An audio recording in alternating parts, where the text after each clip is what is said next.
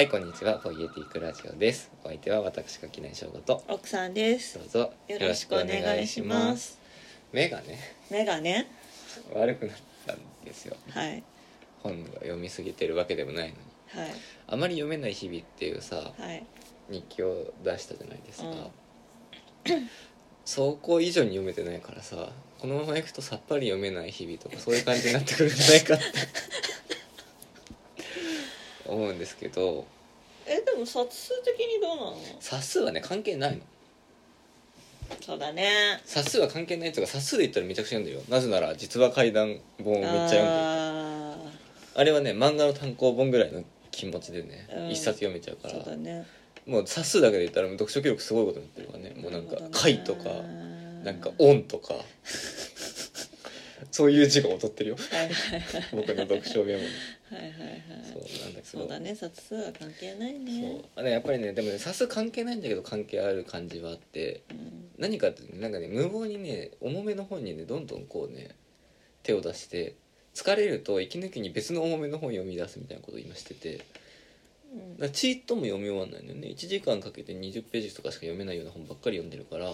だからなんかなんか読んでない気がするって思うけど、定期的に言ってんね。そう、でも読んでんだよ。でだだ毎回ね思う、毎回ね分かってんの。毎回こういう風になってきたら一回サクサク読める小説とかを読んで、うん、わーってなって、うん、本って素敵っていう気持ちを取り戻したりとか、別に今も素敵さは思ってるけど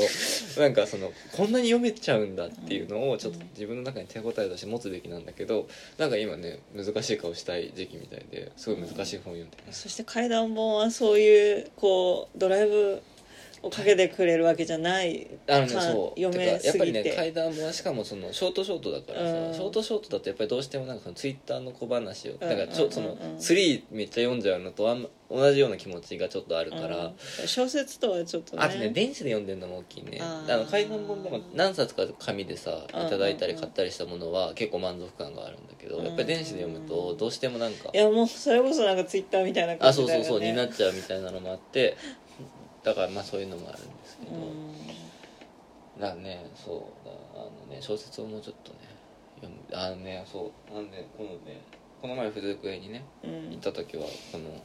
あの、ね、それこそ小説を読まなきゃいけないみたいなことにさんかげつまえから僕ずっと言ってたって言っててツイッターでなんかそこでおなんかいいの教えてみたいなこと言った時に教えてもらった本の一冊が、うん、リディの傘っていうね、うん、ハン・ジョンウン著の、うん、秋書房から出ているやつなんですけど、これは中編がにさつにほん入っていて、 D っていうのと何も言う必要がないっていうのが入ってるんですけど、これの いっさくこのいっこめを、うん、あの付属絵で頭から最後まで全部読むっていうことをやったんよ、うん、大変いい小説だった、うん、ですけど、やっぱり小説っていいなって思ったんだけど、これもだからやっぱり半分で、ね、で残りの半分もできれば一気に読みたいと思うと、なんか大事にしてそっといちゃってる感じがあって、もう読めばいいのにね、読めばいいのになんかそういう感じになっちゃっとるところがあんねんな。あんねんな。そう、でもやっぱり小説からしか取れない栄養分って絶対にあるし、小説は読んだ方がいいと思うよね。すごいねこのね、てか小説ってさいいよね、書き出しからもうすでにさいいじゃん。このディディの傘のねいっさくめの D っていうのはねこう始まるんですよ。ごじの儀式が始まる直前、 D は稲妻を見た。同級生がみんな下校した教室でのことだ。白くて細い腕のようなものが埃の積もった黒い窓枠を越えて教室の床に達した。焦げるような匂いがした。行ってみると焼け跡が少し小さく残っていた。 D がしゃがんでそれを覗き込んでいるとき、 ディーディー が教室のドアの前に立っていったっていうところが第一段落なんですけど、もうこの時点でさもうさすごいさ小説だってならない？言ってる意味わかるかわからないけど、もうさなんかさその評論とか批評とかっていうのもさぶっちゃけさ批評家たちのさ独自のさ、うん、こう環世界の中での言葉なんだけどさ、とはいえやっぱり何かしらのその知の共同体というかさ、伝達可能性を感じているその複数のコミュニティみたいなものを意識したあのなんつうのかな合意なんだよね、うん、だ要するに例えば今読んでるさ一つのこの何露出せよと現代文明は言うってこの本とかさ、これラカンの人なのかな書いてる人が、まだ要するにそういうこう人だからさ、この語彙の使い方は明らかにフロイトなんだなみたいなところを前提とした上でさ読んでいく必要があったりするみたいなので言うと、だからもうその語彙が何由来なのか、例えばここにの本の中で出てくるものっていう言葉にはハイデガーを読みの文脈を一応読み取らなきゃいけないみたいなさ、そういうようなことがこうあるわけじゃん。だけどさこのさリディの傘のさごじの儀式が始まる直前っていうこの書き出しからして、そもそもこのごじの儀式についてはさ、うん、もう読み手はぶっちゃけ最初は誰もわからないわけじゃん、うん、みたいなところから始まるのとかね、あとそのこう窓枠からさこう外から細い稲妻が床にまで落ちてくるみたいな映像の鮮やかさとかさ、もう完結しているわけじゃないですか。なんかそれがいいよねやっぱりね、こうなんかちょっと自閉してる感じというかさ、やっぱり作品一個の中でこう完結しているのが小説のいいところ嫌よなっていうふうに思って、一応この本、この作品自体はあの韓国のセウォル号沈没事故からのキャンドル革命っていう、まあ、その割とこの韓国社会における大きなイシューの応答として書かれてる部分があるから、まあ、そういうふうにこう政治的な文脈に寄せていくような読み方っていうのはいくらでもできる作品なんだが、でも小説って実はいいところってそういうなんていうのかな、大きな語彙に回収されないところよねっていうか、うん、その一個こう自閉していくようなあり方っていうのが一番ねなんかの魅力なんだよなっていうことを感じれる作品でもあって非常に良いなって思いました。あとやっぱりいい小説っていうのは大体恋人や妻が死んだり出てったりするんだよね、うん、この D を読んだ時になんとなく思い出したのはあのね盆栽っていう、うん、あのこれまたいい小説があるんですけど、それをすごいなんとなく思い出して、うん、ちょっとね文体とかその時系列の操作の仕方とか最終的になんか心の支えにしてた女の人が出て行ってしまったり去っていったりすることによって、うん、こうしんみりする感じとか、うん、なんかねすごいこうちょっとねあの似ている部分があるというか、あのあとそのなんていうのかな、無機物だったりその盆栽みたいなものにその次のね自分の心のよりどころを見出していこうとする様とかも含めて何となく自分の中で似たような気持ちがあるんですけど、やっぱりなんかそういうの読むとすごいなんかしみじみとね、なんかもっとあなたとの時間を大切に慈しむように過ごしたいなっていう気持ちになるのもいい効果だなって思うんですよ。いやこれは結構大真面目な話でさ、なんか現代思想とかさ、うん、こう評論とかにさ寄っていくとさ、もうだなんかどんどんこうなんていうのかな、こう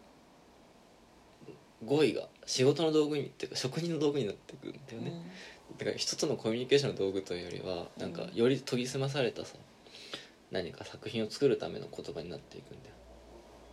よ。そうじゃなくってなんかねなんていうのそういうこう世に何か鋭く問うていくような言葉じゃなくてさ、うん、日々生きていくための言葉って、うん、実はあんまりそういうなんかは初めから社会というものだったり事物そのものを対象としたような論考を読むよりさ、うん、明らかにその、うん、あ, あえて悪い言葉を使うならば独りよがりなさ自閉した世界作品世界っていうフィクショナルの作品世界っていうものを通した方が実は結構こう見えてくるものがあったりするのよなっていうのをね、うん、改めて感じるから、うん、やっぱり小説をもっと読んだ方がいいなって思うんですよ、うん、最近ね最近つかもうずっとね今年は小説を読んだ方がいいなって思いながらなぜか小説を読まないっていういちねんだったなっていう。私なんかいっかげつぐらい前の録音であなたにそういう時は小説読むんだって言ってたよって言った気がするよ、うん、そうなんですでもなんかやっぱりね一回小説読まないとさ、うん、結構小説読まないんだなっていうのがあってさ、うん、面白いよねこれもね。なんで読まないんだろうね、読めばいいのに、うん、でもねもしかするとね小説の代わりにアニメ見てるのかもしれないとは思う。すっごい見てるもんね、うん、死ぬほど見てるからねアニメはね、うん、だからなんかそれなのかってちょっと思ってるとか、うん、うん、オーディオブックとしてのアニメ、いやてかやっぱりねそのさ小説もアニメもさ、てかなんかアニメは数見て分かってきたことがあるんですけど、小説もさぶっちゃけさっきも言ったようにさなんか誰か出てって寂しいとかさ、うんそんなんばっかじゃんえっとなんか今ダメだななんていうのかな、えっとあらすじだけ通ってったらさぶっちゃけさ大体の話一緒じゃん。なんか人と人が出会ったりするそうそうそう人と人が出会ってさトラブったりトラブんなかったりしてさ、うん、お愚かな人間の行いが書かれてる、なんかさ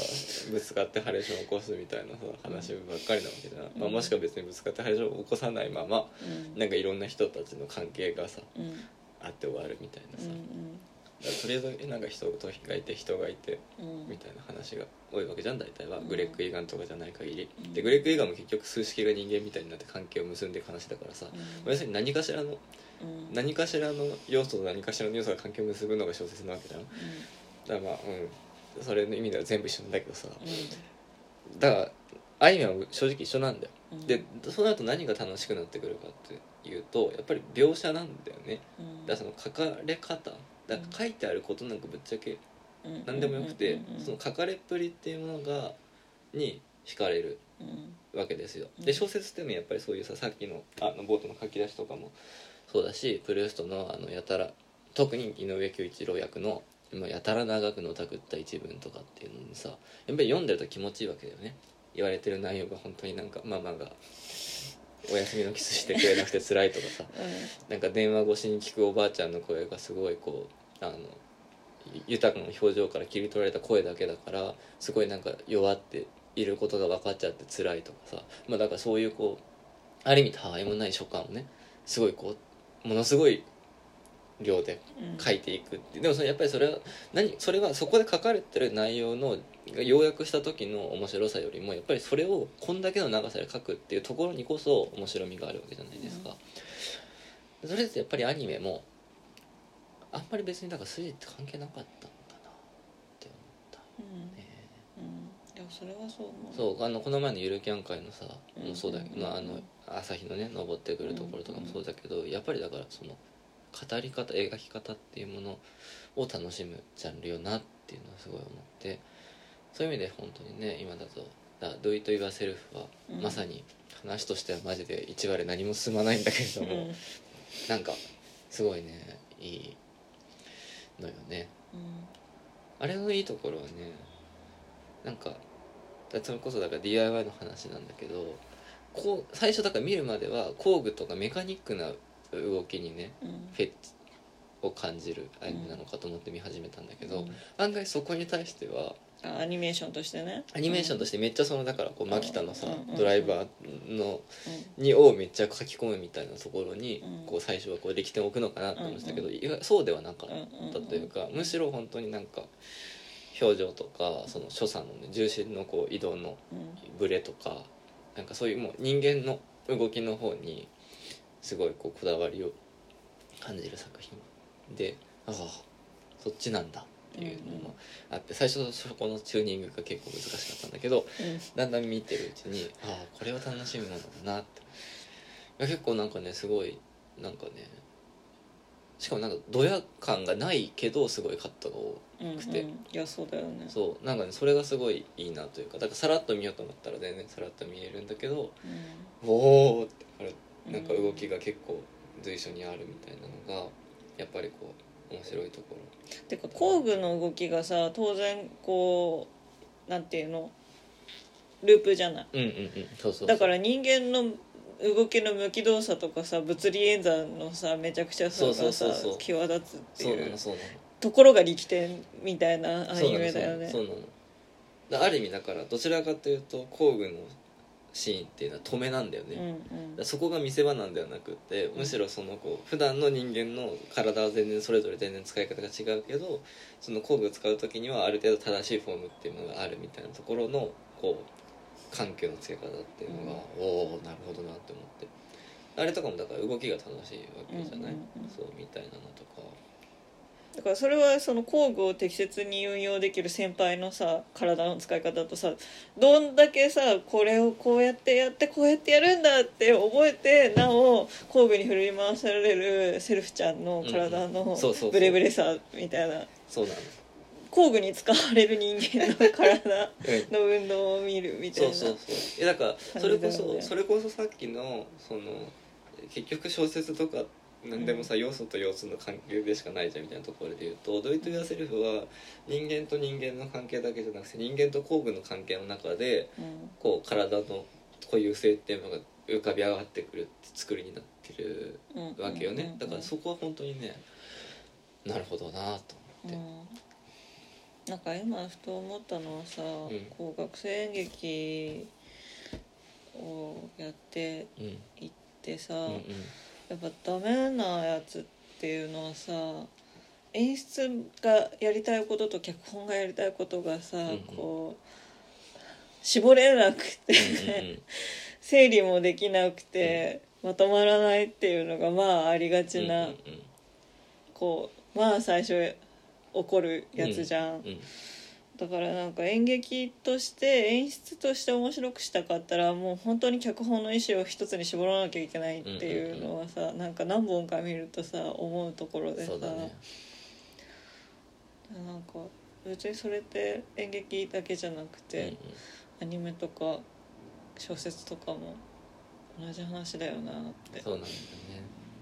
思うし、その話がね、話を摂取したくて見るんだったら同じ芝居何回も見に行かないんですよ。いやそうなんだよそうなんだよ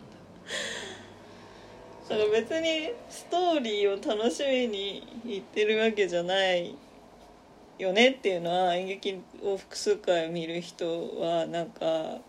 思う、なんかそうそうそう、だから逆にさ、まあ、大多数の人は劇場に行かないよっていうのを挟っておき、一回見りゃいいじゃんっていう、うん、あライブもね、うんうんうん、えなんで何回も行くのって言われることあるけど、な、なんでとはみたいな、うんうん、そうなんだよね、そのそれはもうなんかさ受け取り方が違うわけじゃん、うんうん、同じ内容であればそれは一回見ればいいもの、うんうん、ない人ももちろんいて、うんうん、でもだから私は映画はさ、まあ、大体はいっかいしか見ないから、うんねうん、なんか今度これは劇場でにかかってるうちに見ときたいみたいなのはなんかさんかいとかよんかいとか行くことあるけど、うんうん、トランスフォーマーとか、うんうん、でもあれもさそれってさストーリーのストーリーがどうのじゃないからじゃん。そうだね。トランスフォームをめっちゃ大きい画面で、うん、大きいスピーカーで見たいっていう、うん、今度のトランスフォームは見たい、あれはね楽しみ、ウィストウォーズとね、ウィストウォーズ世代だから、うん、イボンコとコンボイがねそう出会っちゃう出会っちゃう、ポツンコしちゃう、オプティマスプライムだけどね、あオプティマスプライムだいやだからだからコンボイじゃなかったんだなって思って、そうだね、うんうんうん、とかさ、だからそれは体験をしに行くわけじゃん、だからライブもお芝居も私にとっては体験、うん、感激体験であって、うんうん、そのストーリーをインプットしに行く場所じゃないから、うん、っていうのとさ、うん、似たような話だろうが小説は何本読んでもいいじゃんみたいなのってさ同じわけじゃん、そうなんですよ、書かれ方が違うのであれば、うん、そうなんですよ、来てることは人が出会って別れるだけでも、うんうんうん、そうなんだよ、違うから、でもだそれでね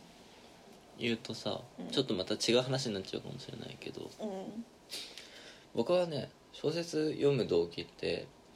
批評が読みたいから、うん、てかさなんていうのかな、その作品を出しに何かを語ってる人の語りが好きだからなんですよね、うんうん、プルーストの失った時を求めてもさ、最終的にドゥルーズのプルーストとシーニを読みたいみたいな動機があったりするわけですよ。あとやっぱり今はね、このドストエフスキーをね読みたいなって思って、うん、なんていうの、山城睦美か、うん、山城睦美のドストエフスキーを読みたいから、うん、ドストエフスキーの小説を全部読まないといけないかもとかさ、うん、なんかそういうなんか動機で読みたがるわけですけど、でも割とさこれさ難しくて、ちょっと一回悪口入るとね、この露出せよと現代文明は言うっていう本、今大変面白く読んでるんだけど、はい、この本の中にさっき僕がねちょろっと話した失われた時を求めてのおばあちゃんの電話の話が出てくるんだよ、はい、それは、まあ、この本の話をちょっとするとどういう話をしてるかっていうと、さっき言ったようにプルストの中に療養のために、まあ、ちょっとこうあの普段の街を離れて少し海辺の街にね、こう主人公の語り手がこう休みに行くっていう時に、その当時そのせんきゅうひゃくねんだいのね初めの頃の、初めて電話が普及しだした頃に、そのおばあちゃんと電話するっていうシーンがあるわけで、そこでそのおばあちゃんが普段は口やかましくいろいろ言ってくるんだけれども、その顔だったり他の身体性が剥奪されて声だけで聞いた時に、全く私はおばあちゃんの声ちゃんと聞いたことがなかった、うん、そしてこのおばあちゃんの声っていうのはこんなに耳元で聞こえているのに、本来その本人に会いに行こうとするともう何時間もかけて列車の旅をしない限りもう会えないんだっていうことが、この声の近さによってむしろその肉体的な隔たりっていうのをすごい痛感する。でこの決定的なこの近しいのに遠いというこの隔たりっていうのはあのがそのもうこの祖母っていうのはもう年老いていて、すぐに本当に決定的な別離が来てしまうんだっていうところにまでこう話が飛躍していく。でそれでもすごいこう打ちのめされていくっていうシーンの話をしてて、でこれはだからその現代文明におけるそのこうなんかあらゆるメディアによってね、全く知らん人がタメ口で話しかけられたりするみたいな近さがあるからこそ、そんな風に話しかけられたくないから、なるべくその全ての世界に自意識っていうものをこうまんべんなく敷き詰めることで全部自分の世界にして、そこの外にいる人たちのことを拒絶するみたいな。だから要するにそのものすごいその情報だけでの距離っていうのはすごい近づいてきてるけれども、その分だからこう身体的な距離もしくは心理的な距離っていうのはどんどん隔たっていくって、この近さと遠さの奇妙な同居みたいなあのあり方っていうのを、この電話というテクノロジーに対してプルーストが示したこの反応っていうものをと重ね合わせながら語っていくっていう一節があるんですけど、僕これはねあんまり面白くないなって思っていて、はい、なんかねそのね難しくて、小説だったりを語るときに重要なのって、うん、その僕ね好きな批評と嫌いな批評が割と明確に分かれてて、情報を分析するような批評はあんまり好きじゃないんで、うん、体験を分析するというか体験と格闘するような批評が好きなわけ、うん、この違いは結構でかい、うん、えっと今のプルーストの電話の話っていうのは非常にそこに書かれてる内容のさ情報の抽出と、うん、こうそれを自分のさ論の中にさ利用することなわけじゃん、うんうんうんうん、これはだから要するに一回読んだらいいじゃんの態度じゃん、うん、だって何が書かれてるかにしかついてしか書いてないから。でもあなたが言ってるそのライブとか演劇を何度も見るっていうのはさ、うん、もうそこの状況そうではなくて、こその体験の方での語りなわけじゃん。体験の方の語りってどういうことかっていうと、プルーストの今の電話の話っていうのは何が一番本当はすごいところかっていうと、その段落で長々と祖母のことを嘆き悲しんで、電話というのは恐ろしい機会だなぐらいのことを考えていて、はあ、こんなものができてしまって世の中はどうなってしまうんだろうかみたいなことをいろいろ考えてるんだけど、翌日また電話かけるのもう翌日電話かける時にはもうその電話に関して感じてた魔術をすっかり忘れてしまって、もう慣れきってしまってるから、もう電話交換手がさんびょうもたもたするだけでイライラしてきて早くつなげよみたいになるみたいな話がその後に続いてくるので、プルーストの失われた時を求めてっていうのはすごいそういうモチーフがめちゃくちゃ多いのね。なんか初めて見た景色にものすごい胸を打たれて、もう私私にはこの景色さえあればもうなんかずっと優しい気持ちでいる気がするみたいな感じ、すっごい感動するので、明日からもずっとこの景色が見れるんだみたいな、ここにだからここにずっと逗留してる間はこの景色をずっと見ることができるんだ、嬉しいなって思って、次の日起きて普通みたいになってるとかさあとはその子なんかある女の子に夢中になって本当にもうメロメロ、もうこの子しかいないってなってすごい喋ってるんだけど、その子といざなんかちょっといい仲になりそうってなると、あの子のさ連れのこっちの子の方がなんか僕にすごいなんか秘めたメッセージを送ってきてくれてる気がするみたいになってたりとかさ、とにかく人のなんか考えとか心情っていうものが絶対に一ところに入れない、うんうん、そして何かがそれが習慣になってしまったりとか、自分が手に入れてしまった瞬間に遠くにあるからこそ無双してたものっていうのはどんどん厳密に変わっていくんだと、うん、だからすごい憧れてこの人のパーティーにお呼ばれしたいなってずっとこうはい、はい、さあ夢見てたところに実際行ってワクワクしていくと全然盛り上がってなくて、うんと多分これから盛り上がるんだ多分これから盛り上がるんだ、あ僕がいるから盛り上がってないのかもしれないとか言って考えしたら、みんながどんどんおいとまを告げていって、えー、今日は素晴らしいパーティーだったわみたいなことを言いながら帰ってくのを見て、すごいこんなパーティーのために皆さんおめかししてみたいなことをこう言うみたいなところとかさ、とにかくそういう移ろいの残酷さみたいなものっていうか、そのこう一つのこうもう自分の中でのピークだったり極点みたいなのがあったとしても、それはずっとは続かないんだ、それはあのいいことも悪いこともいつの間にかちいつの間にかというよりも明確にあっという間に陳腐化してしまうんだっていう、うん、そのこうさこのしつこいぐらいの繰り返しの中に、うん、こう面白みがあるわけじゃないですか、うん、だそのうちの中ある意味その振り落ちの世界があるのに、うんうんうんうん、振りのとこだけことさらにシリアスに捉えてそれについて語っていくっていうのはプルーストは多いんだけど、うん、なぜなら多分原文読んでる人はそんなに多くないから、うん、プルーストを出す時は箔がつくしそしてそのプルーストのそういうなんかところだけ書いとくとなんかめっちゃこうなんかすごい洞察っぽいから、うん、で書きたくなっちゃう気持ちは分かるんだけど、なんかちょっとね僕そのプルーストの使い方はあんまり好きじゃないなっていうのを、うん、自分が読んだからもう分かるようになってきて、うん、だからこそだからドゥルーズの、ね、プルーストとの話とかまさにそういうそのあの流れの中での、うん、なんか一個に決めれなさというか一個の話について一つにこう結論を出すみたいなことのできなさとか捉えづらさみたいなところについての本だから、うん、非常にやっぱ面白いなって思ったりもするんですけど、やっぱりなんかそういうのね違いっつうのがありますわよねっていう、うーんまああの振り落ちそのさなんだろうね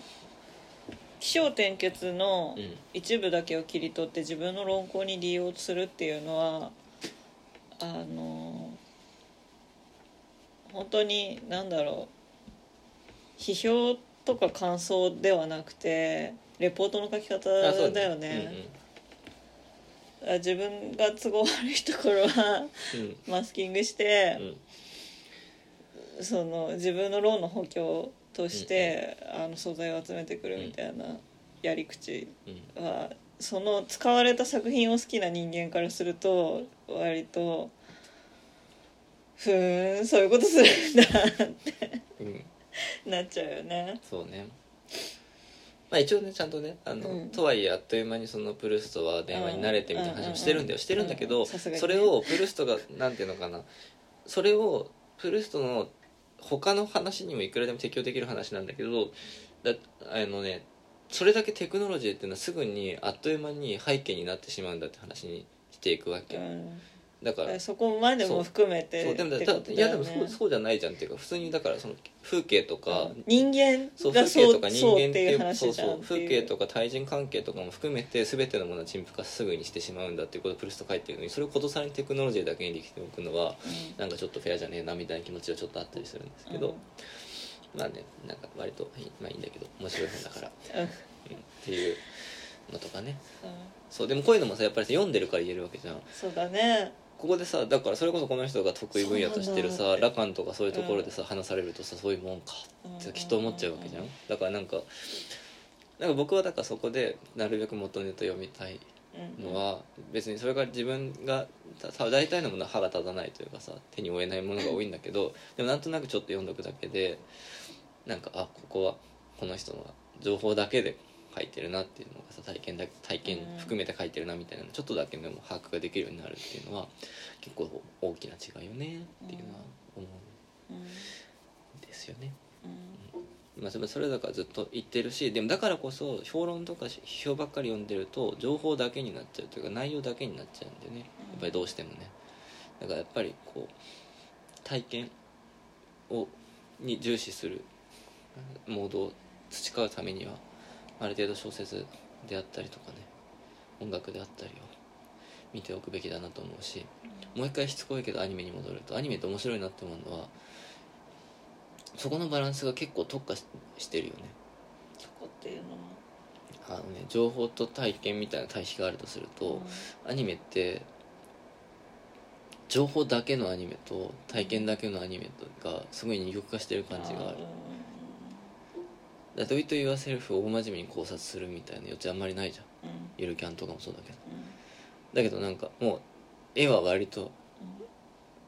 適当に放送だけかけてそこに情報だけ詰め込むみたいなアニメもあるわけじゃん、うん、とか参りましたイルマくんとかだけど、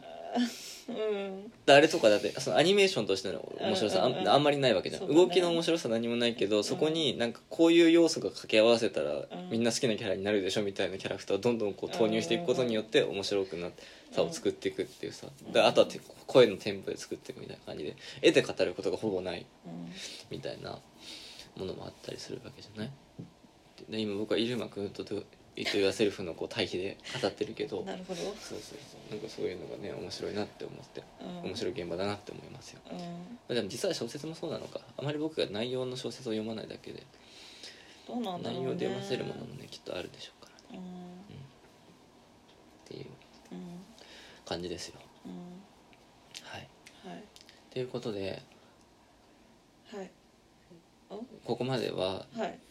前振りというかもうこれが本編みたいになっちゃったけどでこれが本編でいっか。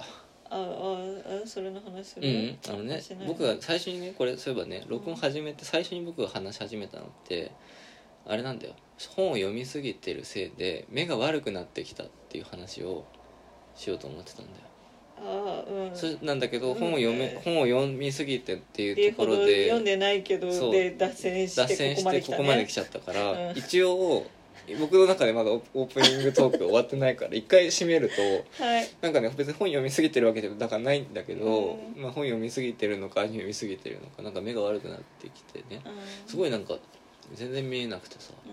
ああもうダメだなって、あの、うん、こうやって衰えていくんだなみたいな、うん、今このさここなんてあれな何センチぐらいだ、いちメートルもないよね、いちメートルぐらいじゃない、いちメートル、いちメートル先のさこのなんかポスターのねゴミ出しのポスターのが読めなかったんで、うん、であもう本当に目悪くなってきちゃったって思ってすごい落ち込んでたんだけどさ、今ねなんか主力にしてた眼鏡があったんだけどその眼鏡やめなよって言われたからさ、そんなことでって思いながらさ全部ドア一緒なのにってね、眼鏡変えてきたの超見えんのやっぱあれ傷が入っちゃってるんだよね。そうだからね、メガネっていうのは実はあれ自分の視力どうこう以前にやっぱ傷がねつくと、うん、その分見えづらくなるよなっていう、うん、何この当然のような話をこんなにしてるんだって話ですけど、メガネって古くなるのよねって思ったっていう、この前振りの方が充実した結果別にこの話しなくてよかったんじゃないかっていうぐらい内容がない話ですが、はい、一応終わらせておきます、はい、あプルスト的なやつだ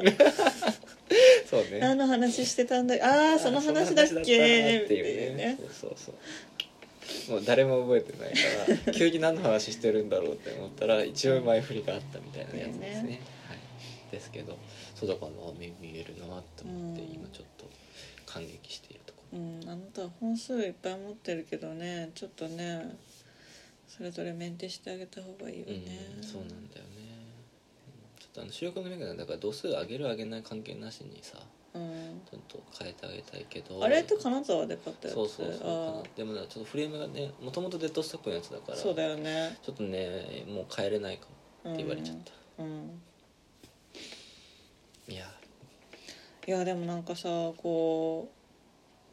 うなんかあんまりさその乱視とかさ遠視とかよく分かってないんだけどさ、うんうんうん、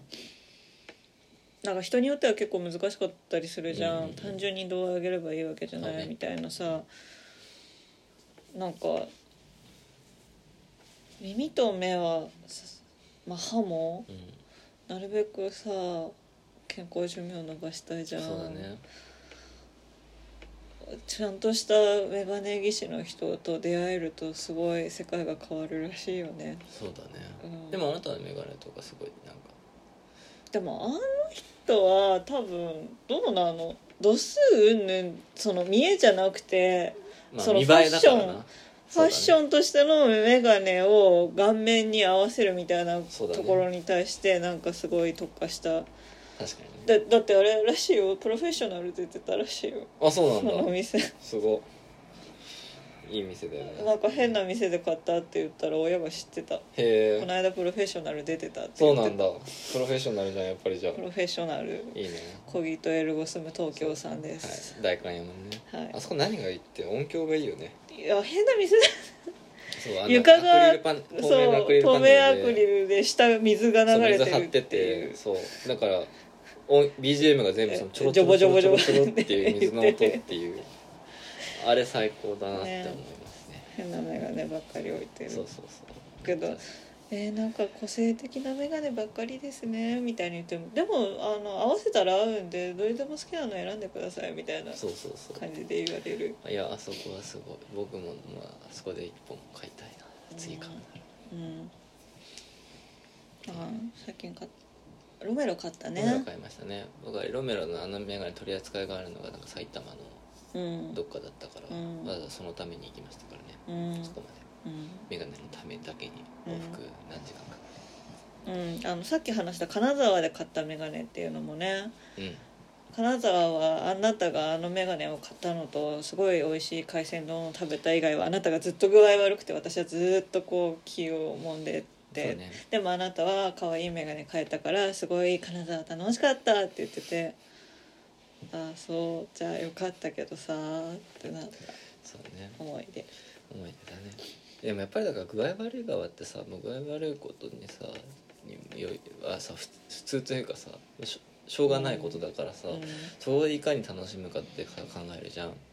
うん、てか具合悪い間は具合悪いな以外考えられないからさ、で終わった具合悪さはさ一言だからさ、ね、なんか楽しかったことしか覚えてないじゃん、うん、だってそうじゃなかったら毎月毎月新鮮に生理が辛いとか言わないわけですよ。確かにね、そうだね、毎, 毎年毎年この季節は辛いってそうだ、ね、分かってんだから、うん、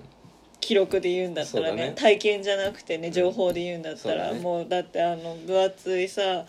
ブルーストを読む生活という日記本がありますけど、うん、あの中でこいつは毎月具合が悪いっ て, って、うん、っていうことはさもう残ってるわけだから、ね、うん、でもさあれを書いたあなたはさ、うん、毎年さ新鮮にここがこの季節が辛いってさ季節ごとに言ってるわけじゃないですか、うん、今年の辛さは今年しか味わえないし、ね、そうだから実はだから辛い辛い言ってる人よりも辛い辛い聞かされてる人の方が辛いよね。う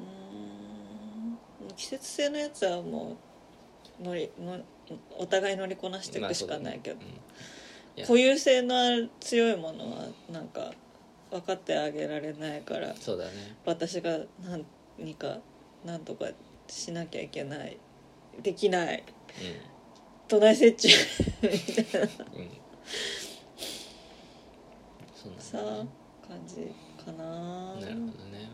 まあ金沢とはお互い相性悪かったけどね。いやそうずっと曇ってるし、ね、寒いし、寒いし冷たい雨降ってるしさ。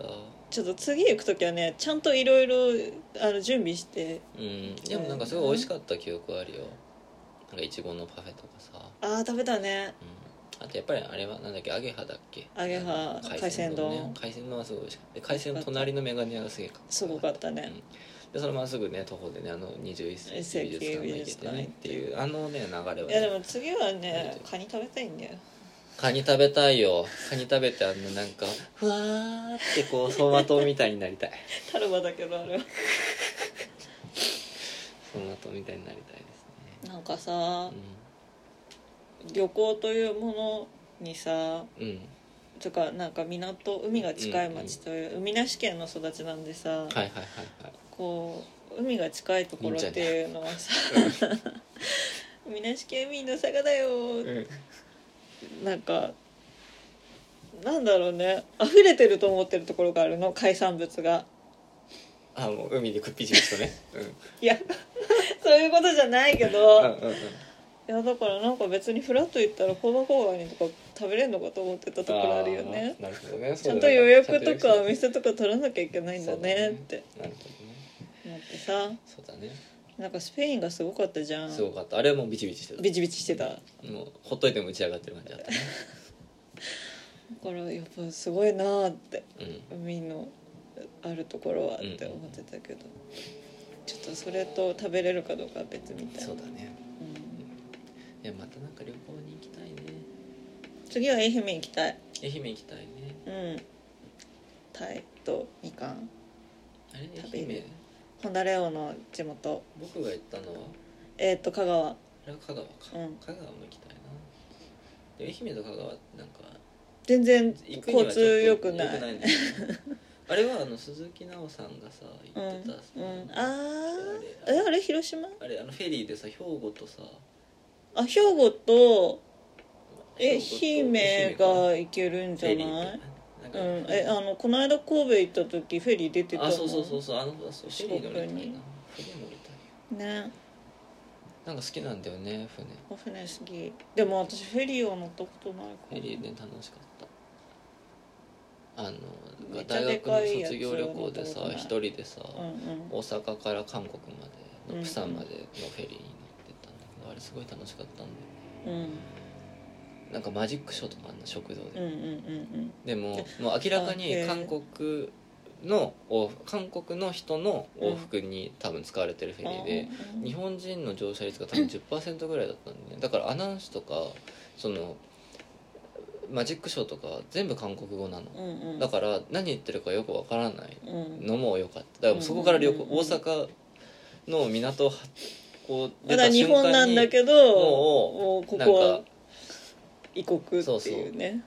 だからなんか、ね、それはすごいね面白かった、うん、でもそこですごいその同室になったドミトリーだったからの男の人がすごいなんか長年日本でなんか先生かなんかやってるみたいな人だったからすごい日本語で喋れたんだけど、うんうんうん、すごいだから今度会う時は韓国語勉強してきてねって言われて、うん、そうだよなって思って勉強しようって思ってもう何年経ったんだろうって定期的に言ってるね。そういやだね、やっぱりそこですね。そういうなんかやっぱりそういうなんかね無責任な約束ってさ、うんうんうん、実は深刻な約束よりも人を緩く縛るよ、ね、なんか動機づけるよなと思って、うんうんうん、縛らない縛らないからこそなんか自分で自発的にそう自発的にずっとなんかあそうだあの時そんな約束したしって思うんだけど、うん、いやだからなんか、ね、韓国行きたいなっていうのも。うんあと韓国でねその僕は向こうについてたからずっと言葉は分かんないけど演技ばっかり見てた芝居ばっかり見てたから、うん、あれはなちょっと名前今は出てこないけど、うん、手変動かな、うん、なんかあたりあるね、うん、ところでずっと見てたからあれもねすごい面白かった。結構だから向こうはもう観光客当て込んでというか当日券前提なんだよ、うん、作りがだからあのここにね横のこのサイドのところにプロジェクターでずっと字幕を打つっていうあ舞台のねそうそう、うん、みたいなことをこうしてたりして、うん、してる劇団もあって、うん、それはそれで面白いし、うん、そういうのもない小劇場もやっぱりなんかおもろいから、うん、なんかねいいんだよねよかったんだよね、うん、あれをまたやりたいなっていう感じがありますが。旅行ねしたいな。あとね普通にね帰省して七五書店に行かないとねねえダメだ。ちょっと本当になんかねメソメソしちゃう、ね、メソメソしちゃう本当に七五書店行きたいな。声ちっちゃいよ本屋さんに行きたいよ、うん、愛媛にあるかな。愛媛の本屋さん調べよう。あでもなんか一個ねプルースト読む生活、うん、あの最初あの直販はさ、うんうんうん、リスト化してたじゃん、ね、いっこあったよ愛媛に。名前見れば分かるんだけど山に、うんうん、あったよ。じゃあそこに行かないと、うん、そうやっぱりね本屋さんに行くのはやっぱ小説読むのと本屋さんに行くのはね大事だなって思う、うん、本屋さんに行くのも大事だと、うん、健康にえっとそれはより良い読書生活のためにいいっていう話。うん、健康にいいって。あ、健康にいいのね。うん、うん、やっぱり本屋さんに行くのはね大事です。最近結構ネットで買ってるもんね。そう、あんまりだから行けてないんだよねお店に、うん。それがよく、よくないわ。本屋には行ってないのに本は増えていくから。本屋行ってどうすんのってなっちゃうじゃん。うん、どうすんのとは読まないけどさ。いやわかるよ。言いたいことはすごいわかるよ。なんかどうせ同じ量の本が増えるならより楽しい、そうなのそうなの、その消費行動であり、 そ,、ね、そ, のそこから読書が始まっているみたいなさ体験にはさなりにくいわけじゃん、ね、ネットで買ってるネットで買うとかやっぱり情報として本買っちゃうんだよね。えもちろんその店舗ごと の, そのレコメンド文がね、うんうんうん、がなんかやっぱ一番最初のさ、うん、その本に関するさ、うん、入り口になるってさ、うん、やっぱりそのいいレコメンド文を書かれる店主さんっていうのはいっぱいいるわけじゃないですか、うんうんうん、だから別にその本屋に店舗にね行かなければどこで買っても同じだとは思わないけど、やっぱ本屋で隅から隅まで見てるのが健康にいいわけですよ。そう健康にいいわけですよ、うん、いややっぱりそれ本当にだからネットで買うっていうのは自分の意思だけで本買うわけですよ、うん、やっぱり情報なんだよね。この本はきっと、うん欲しいって明確な意思があってさ、それに指名買いするわけじゃん、うん、本屋に行った時にさ、もともと自分が買いたいと思ってたお買い物メモってさ、うん、なんかに割ぐらいしか役に立たないんだよね。そうだね。大体その場で買う、うん、その場のノリで買うわけじゃん、うん、これとは全然違うことなんですよ。まあ、あれじゃない、あのさ文振りのカタログさ全部読むんだったらさ本屋のさウェブサイトの端から端まで見ればいいんじゃない？いやまあそれはねやったことあるよ。あるんだ。やったことあるけどやっぱりねちょい違うんだよね。違うね。てか別になんか本はある意味では置いてあるとこどこも一緒だしさ、ウェブショップだとあ結構似てんだよみんな。ああまあ全部を全部出してるわけじゃないしね。そうそうそう。ってなるとやっぱりねウェブショップに出してないけど、うん、だから多分そんなに回転は良くないけど置いてある期間がポイントなんですよね。うん、だからそう考えてやっぱりねいかんといかん。たいな、まあ、本屋は行けばいいんだって話なんですけどね。行くなとは誰も言ってないから。そうなんだよね、うんうん、っていうところですよ、うんはい、ただしまうところのない本を連れて帰ってこないで拾ったなら最後まで面倒見るのよってやつですよ、うん、そうだね。ちょっと、ね、また今溢れてきてるからね、うん、どうしようかって感じですけど、いやでもちょっとねあれだな、七五書店でにまんえんぐらい使いたいから、うん、七五書店貯金だな今は。ああっていう気持ちでいい。あれ一末？一末、うん、ちょっとマジで ど, どのタイミングかな、うん、って思ってるよ、うん、年始、年始だと空いてるか分かんないしな、うん、早めに来たいもんですね。そうですね、うん私は今週行くんですけど。そうだね。でもそれについていくかついていくかついていくっていうかそれに合わせちゃうかみたいなこともちょっと真剣に、うん、ちょっと今検討しだしてるところで、うん、わかりませんか、うん、そんなところかな、うん、あと何かある？えー、っと今日あの満開ステージ スリーオータムにせんにじゅうにの大千秋楽なので、あ今日っていうのこれの配信日に配信日におすごいあのラジオっぽいじゃん、なんかちゃんと ど, どうぞ ディーエムエム かストリーミングプラスで買ってみてください。はい、秋田面白かったな。なんかこれまで秋組一番ピンときてなかったんだけど、うん、エステの中で、うん、今回秋組はなんかおおって思った。秋組はろくにんになってやっとそうそうそうだからスタートラインに立つから。やっぱりさこの他の組はさ、うん、いやまあ冬は別にあれだな、あ春と夏はさ、うん、どちらもその最初から組としての強度が強かったからこそさ、うん、新キャラが入ることでなんかどうなっちゃうのかしらというか、うんうんうん、安定感を脅かされちゃうんじゃないかみたいなところの不安からの始まりだったけど、うん、秋組に関しては最初から割と不安定だから、うん、むしろ安定し新しい一人が入ることによって安定していくっていう安心感があって、うん、そこも含めてねなんかね、うん、良かったですね、うん、そうね。秋から見てどうかはちょっとでも分かるんじゃない？まあまあ別にあと普通に、うん、あとやっぱり普通に演出的な完成度でいうと秋田はかなり高いと思う、うん、そのストーリーキャラクターの面白さとかもあるけど、うん、普通に演出が良かったと思うから、ね、まあ、だからあと日替わりのアドリブがどれだけ落ち着いてるかっていうところだもん、ね、夏組がな、そこでわしゃわしゃしすぎると一気に全体が崩れるっていうところ。あ、そうだから今回思ったらね、秋田はね割と演出が結構緊密にちゃんと決まっていて、うん、理想のテンポっていうのは決まっているからこそ下手にアドリブ入れるとめっちゃそこのせいでグズグズに全体に響くんだよなっていうのはちょっと思いますけど、うん、まあ、だから大楽はちょっと心配だなっていう感じがしますが、青楽は真面目にやるんじゃない、うん、秋, 秋組がさ真面目にやってくれれば別に夏がさ何をやろうが、まあね、それは、ね、あの い, い, いいじゃん。そうだね、じゃあまあそんな感じかな、楽しみですね、はい、はい、ぜひぜひぜひ。 あ, あとあれだあのー、そろそろかな、ああ、あのー、はいはいはいはい、えー、っと文学会、そう文学会の無駄を生きるっていう特集がありまして、それにちょっと無駄と読書というテーマでエッセイをちょっと書いておりますので、もしよろしければね文学会のいちがつ号をちょっとチェックしてみてほしいなと。じゅうにがつのなのか発売かな、うんうんうん、だったはずなのでそれもどうかしらんというのと、あとタバブックスから失われた雑談を求めていて、うんうんうん、あの辻元さんの本がもともとあの生活文脈生活考察、今仕事分野太まりちゃった、うん、生活考察の特集だったものを大幅にね加筆してあのひゃくにんぐらいと雑談したっていう本が、それもそろそろ出るのかな、うん、だったはずなので、うん、まあ、それにもねその雑談のお相手としてちょろっと顔を覗かせておりますので、まあ、よろしければね書店でお見かけした際にはごひいきにどうぞというところでございます、はいはいはい、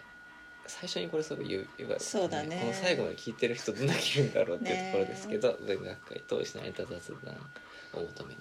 えー、両方ともどうぞよろしいというところで、はい、えー、ポイエティクラジオ、お相手は私柿内翔子と奥さんでした。どうもありがとうございました。